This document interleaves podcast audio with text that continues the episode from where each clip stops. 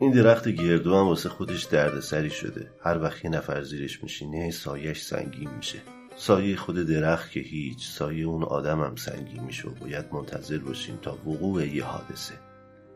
میگن پدر بزرگ رو اونجا دفع کردم همین پدر بزرگی که تمام قد روبروی من ایستاده و به فکر تسلیس و مسلوبه خودش هیچ اعتقادی نداره. فکر می‌کنه پدرش اونجا دفع کردن. خب جد بزرگ نیست قاعدتا. اینطوری فکر نمی‌کنه. مادر بزرگ میگه کاش منو میذاشتین اونجا. همه می‌دونن که مادر بزرگ عاشق درخت گردو بود. همیشه به هر بهونه خودشو مینداخت زیر سایه درخت و حسابی جا خوش می‌کرد.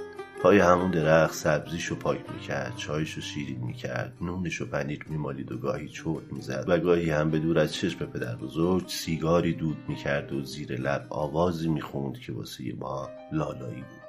بعضی روزا همین که از خواب بیدار می‌شد یه راست خودشون میرسوند زیر درخت و گردوهای زمین ریخته رو جمع می‌کرد. درخت رو آب می‌داد. برگهای پای درخت رو میریخت توی باغچه و بعد می‌رفت که بسات صبحونش رو بیاد این اواخر که علاقش به درخت گردو از حد گذشته بود پدر بزرگ رو شاکی می‌کرد. داد و فریادش رو از اول صبح مینداخت توی باغ که زن حسابی چی می‌خوای جون این درخت؟ آخه مگه شفا میده که بهش دخیل بستی؟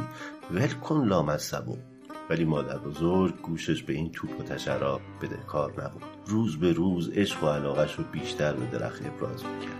اون اواخر حتی میشه پای درخت و درد و دل می‌کرد. اشک میریخت خاطره می‌گفت. دیگه سبزی پاک نمی‌کرد ولی شعر می‌خوند و گاهی سرش رو به تنه درخت تکیه می‌داد و میخوابید.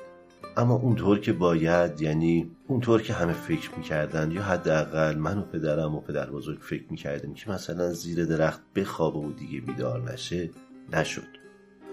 مادر بزرگ یه روز صبح همین که از خواب بیدار شد قفسه سینش گرفت.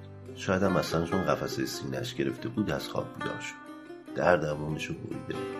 توی جاش پیش و تاب می‌خورد. می‌خواست بلندشه نمی‌تونست. پاش از پایین تا زانو شده بود مثل دوتا متکا. دستاش هم مثل بادکنک.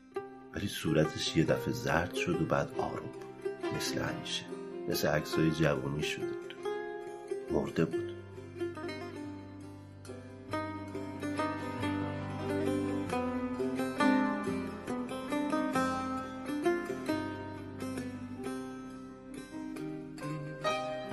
شما شنونده نا اپیزود چهاردهم نارادیو بودید